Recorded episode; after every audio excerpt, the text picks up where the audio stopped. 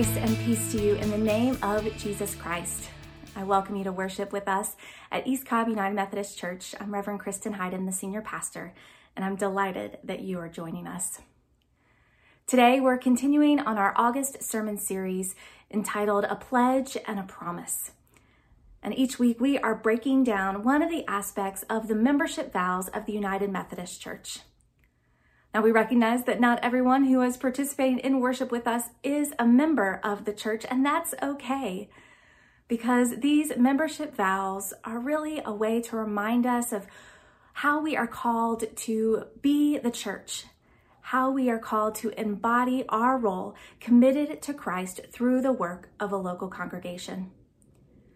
Now, in the United Methodist Church, when you decide to become a member, you're invited to stand before the congregation and to answer this question Will you participate in the ministries of the church through your prayers, your presence, your gifts, your service, and your witness? And then you respond, I will. And what I love about these vows is that they are not just a pledge and a promise to a specific church. They are lived out through a local church, but they are a pledge and a promise given to Christ and how we will live out our commitment to Him, our commitment to the kingdom of God. And we live that out through our participation by praying for the church, for the world, and for one another. We will participate through our presence. And last week we talked about that not meaning simply our bodily present, being physically present, but through the presence that we offer. What is our emotional and spiritual presence that we give? Can we embody the presence of Christ in everything that we do and in everything that we say? Today, we're turning to the third element of this pledge and this promise participation in our gifts. I'm grateful to two church members, Lee and Steve Busey, who in just a few moments are going to give us a little bit of their experience in the participation in the ministries of the church through the giving of gifts. But before we hear what they have to say, I want us to hear the words of Scripture. We're using the story of the feeding of the 5,000 as our guiding scripture for this series. In this story, it gives us an example of each of these elements of our pledge and our promise. And because we're using the same scripture story each week, I'm reading it in a different version, a different translation each week. And today I'm choosing uh, a children's Bible. This is the Spark Story Bible. It's one of the favorites here at our house. And so today I read you the story Jesus Feeds 5,000. It was a beautiful sunny day as Jesus and his disciples crossed the Sea of Galilee in a boat with white sails. Jesus had been healing sick people, and many more people of all ages came to see him again that day. Maybe they could hear more of Jesus' stories or see him show God's power through another miracle. When Jesus saw the large crowd of men, women, and children, he asked his friend Philip, How are we going to get enough food to feed all of these people? Philip answered, I could work for six months and not earn enough money to buy food for all of these men, women, and children. The disciples didn't know what to do. Just then, Andrew pointed to a young child and said, Here is a boy who has five small loaves of bread and two fish.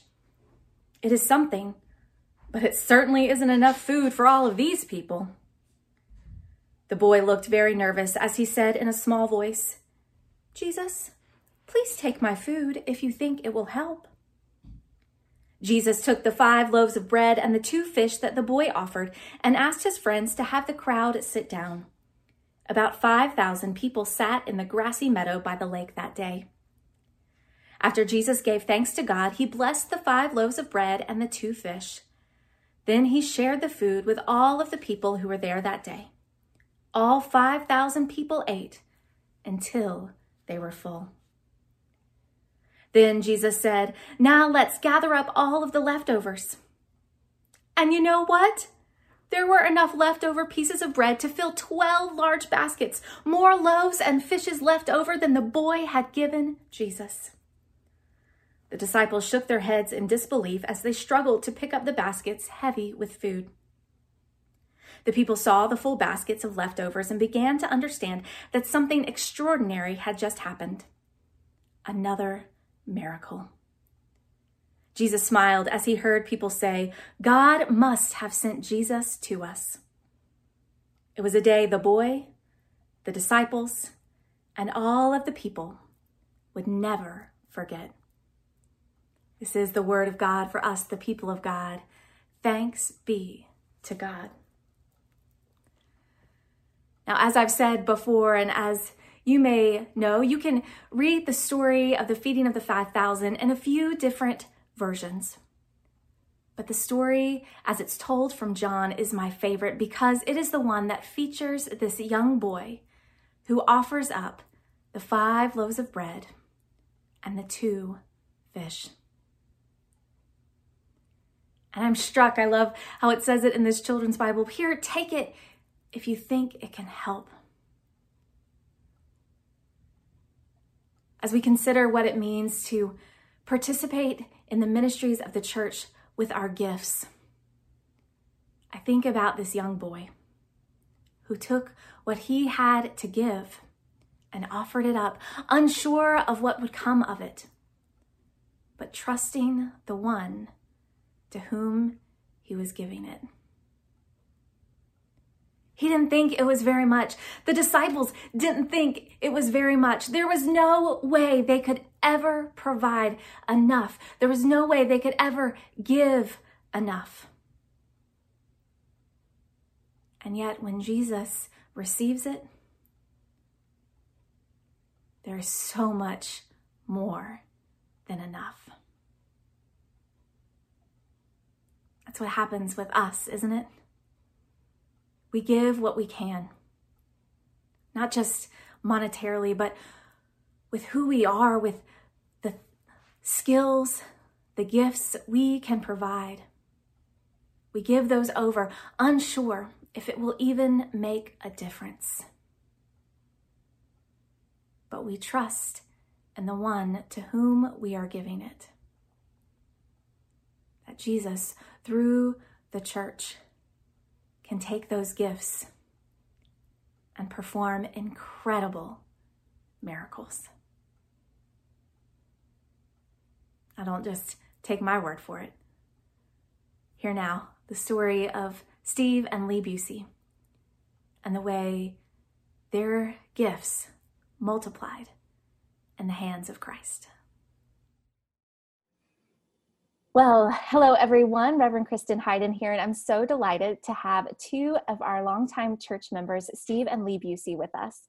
They've been members of East Cobb United Methodist Church for 25 years now, and um, I have asked them to come and talk to us today about one of the aspects of the United Methodist membership vows during this sermon series, we're talking about uh, upholding and participating in the ministries of the church through our prayers, our presence, our gifts, our service, and our witness. And this week we are talking about what it means to participate in the ministries of the church and uphold our membership in the church, our pledge and our promise that we make through our gifts. And so, thank you, Steve and Lee, for being willing to uh, share a little bit with us today. Well, the first question I want to ask you is this What does it mean for you to say that you promise and pledge to uphold the church with your gifts? It means just that. I mean, we are part of the church, we are part of this body of Christ, and, and we have to be able to support it in every way we can, including financially and including time wise. And uh, it's kind of kind of gets to the heart of it. In service, but that's for next week, right? Right. They're all intertwined, right? I mean, that's the beautiful right. thing about this. They're they can't be seen independently. They all work together. Right. And we we started, you know, giving when we first came, but it was minimal. Um, we we gave what I knew my parents gave every week. And and then um, the following summer in June of 96, Pastor Jack Gillespie challenged the congregation so we could make it through the summer, um, to tithe for just three months. Mm. Just try it for three months and see if it hurt. And he says, before taxes, after taxes, okay, after the house payment, but before the boat, before restaurants, before all that, just try it. And I got to tell you, it, it was nerve wracking. My hand shook writing that first check. Oh, I'm sure. Probably the second and third one, but by the end of three months, you know, we had changed some of our priorities and, and um, we just felt we were being blessed Mm. by being faithful. And in that sermon, which you know, rarely does a sermon stick with you for years and years and years. But that Hey, one don't tell preachers that. Don't tell preachers that. Sorry, sorry to let you down there. right. But one of the things in, that uh, Jack had said in there was he quoted the Malachi 3, verse 10, that said, Bring the whole tithe into the storehouse, that there may be food in my house. Test me in this. And if you go through the Old Testament, all everywhere in there, God says, Stop testing me. All you Israelites, I got you out of Egypt, I got you out of bondage, I got you out of slavery. Just don't test me any further. But yet they tested him. But here in Malachi, he says, Test me in this, in the giving and I see that if I will not throw open the floodgates of heaven and pour out so much blessing that you will not have enough room for it. Hmm. And we tried that, and in those first three months, I saw a promotion, I saw a pay raise, I got a heck of a bonus. Wow. And, and, and it's not supposed to be that if you give financially, you are blessed financially. Right. Right. It's yeah, not a one for the other. Yep. we had these kids with learning disabilities and these extraneous expenses and i mean it it it, it was it was wild and then years later when we had to pull kenny from public school and put him in a private school it was kind of like uh yeah that's going to be really expensive can we still afford to tithe can we not Hmm. can we not we have to be faithful and trust that god led us to this Right. and he will help us find a way to see us through it. Well, you touched a little bit about this, but kind of as you made that transition, right, the changes that happened, um, what about kind of more in your spiritual life? How did that impact your spiritual journey? Jack was a big start of our spiritual journey. You know, we grew up in church and then we were away from it from years and for years and years until we came to East Cobb. And we came for our children. Hmm. We didn't come for us. Yeah. Surprise. um, yeah. Um, we learned just how giving God wanted to be, and how if we were faithful, it um, it allowed us to open our hands to what He had for us. Hmm. All right, don't get yeah. no blurry eyes. because because when your hand's are not open, you can't receive anything. Right. Yeah. Not giving, but not receiving either. Yeah. Mhm. Hmm. Well, we talk a lot about gifts as being, you know, financial gifts, um, but there's so much more than that. Um, and I have seen how you all have given um, out of your leadership gifts. You know, you've both served on a number of different committees um, within the church, and then your um, great active role in the Walk to Emmaus community. Um, so, how do you experience that in giving your gifts outside of just monetary gifts? Just it's again, we're we're part of the body, and we have to be able to to give if we want to receive, and, and we do. The more we give, the better. The more we receive. But it's it's not about us getting. Yeah, we we get a. It's corny to say we get a good feeling for serving others, but uh, You get but blessed when you serve others. I mean, there's no doubt about it. It um, it it comes back to you Hmm. when you don't anticipate it and you don't do it for that reason. Um, it comes back around, and and we started doing it again right away when we joined the church. The kids were little, and there were all these programs on Wednesday nights after dinner for the kids, and so we went and cleaned up the kitchen, Hmm. packed up food, and did the dishes, and you know just stepped in where we could. Um, somebody had learned that Steve had computer skills, so he got roped into some computer skills and helped the uh, treasurer one night. And she drug him to a finance meeting, and he comes home and says, "Honey, they need you." so I got wound up on finance, and then SPRC. You know, it's just it's crazy how it all works And- when you allow it to help happen. And when you're open to it. right around 1999, I think was our first Disciple One course, and part of Mhm. that Oh, at the end is we we explore our spiritual gifts, and where she had an administrative skill, I had more of a helper skill, and so I've, I've just manifested that in, in as many ways as I could. So yeah, I mean, just uh, encourage everybody to find their passion, find their spiritual gifts, and then find a place. If they have to ask somebody where they could plug in, just get involved. And it doesn't. It, I shouldn't tell say this in front of the pastor, but don't. It doesn't necessarily have to be at our church. Right. I volunteered at a car care ministry for another church Yeah. in Cobb County, Mhm. and um, it's just you know something we don't have to offer, but something where I can offer a hand, and I'm happy to do it. And as you know, get- we're both very active on the Walk to Emmaus, whose purpose is to grow servants for the local church. exactly. So, yeah. Yeah, well, that's one of the things that we're, you know, talking about in this sermon series about. Yes, we make this pledge and this promise to do these things through our local church, but we're not promising to the local church, right? Our pr- ultimate promise is to Christ, right. and that all that we do through our church is for the greater kingdom. And so, yeah, if there's something that our church doesn't have, that doesn't preclude you from participating in it, right? That's just I, I like the sign on the church exit that said, "You are now entering the mission field." exactly. It's not about gathering and going through motions on a Sunday morning. It's about going out and, and living your faith. Right, exactly, and allowing those gifts that God has blessed you with to um, to be experienced and, and shared. Yeah.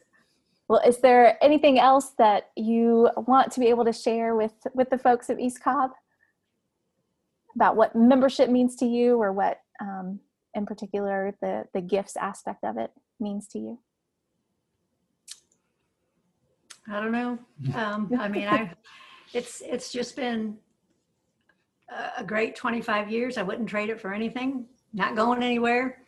Um, can't wait till we're all back together. I miss my church family I know, me too. and serving with them side by side, doing things and looking forward to it again soon. Well, good, wonderful. Well, Steve and Lee, thank you so much. We appreciate it. You're welcome. It's our pleasure. All right, thank you. Well, I must say, I'm incredibly grateful to Reverend Jack Gillespie for that sermon that he preached so many years ago that made a profound impact on the Busey family. I love that visual that Steve and Lee gave, that they were holding on tight. They didn't maybe even know that they were holding on tight. But when that challenge was given, they realized how tight their fist was and began to loosen the grip on what they had in order to give. And then they realized that when their hands were open to give, they were also open to receive. Now we know, we know that this is not a one for one like we talked about in the interview, right? We don't give so that we can receive. We don't give with the expectation that God will bless us with monetary abundance. But we give knowing that what we give can make a difference in and for the kingdom of God. And as members, as citizens of the kingdom of God, we then are recipients of all the gifts of God's people and of all the gifts of God. What we hold so tightly in our hands can make a profound impact in our community and in our world when we loosen our grip and give it to the hands of Christ. Just like he took that small, seemingly small gift of bread and fish that day, and it was multiplied to abundance. So do our gifts, no matter how seemingly small or insignificant. Multiply to abundance when blessed by the hands of Christ. And so I echo Steve's challenge to all of us to consider your gifts. What is it that you can give? Your money, your talent, your skill, and put it to good use. How can you get involved? Where do your passions lie? Find that place and then jump in with two feet. We have a number of opportunities in our church to do that, whether it's with children or youth, whether it's teaching or mentoring, whether it's administrative tasks, whether it's in serving, whether it's in missions. Evaluate where your passions lie and find a place to put them to good use. And if you look around and you don't see a place, let me know. We'll find a place for you, whether in our church or across our connection, because again, our commitment is not just to the local church, but to Christ, whose body extends beyond the walls. How are you being called to participate in the ministries of the church through the giving of your gifts, your offerings, and truly your very lives? For when we give to God, God receives, God blesses, and God multiplies to abundance. In the name of the Father, and of the Son, and of the Holy Spirit. Amen.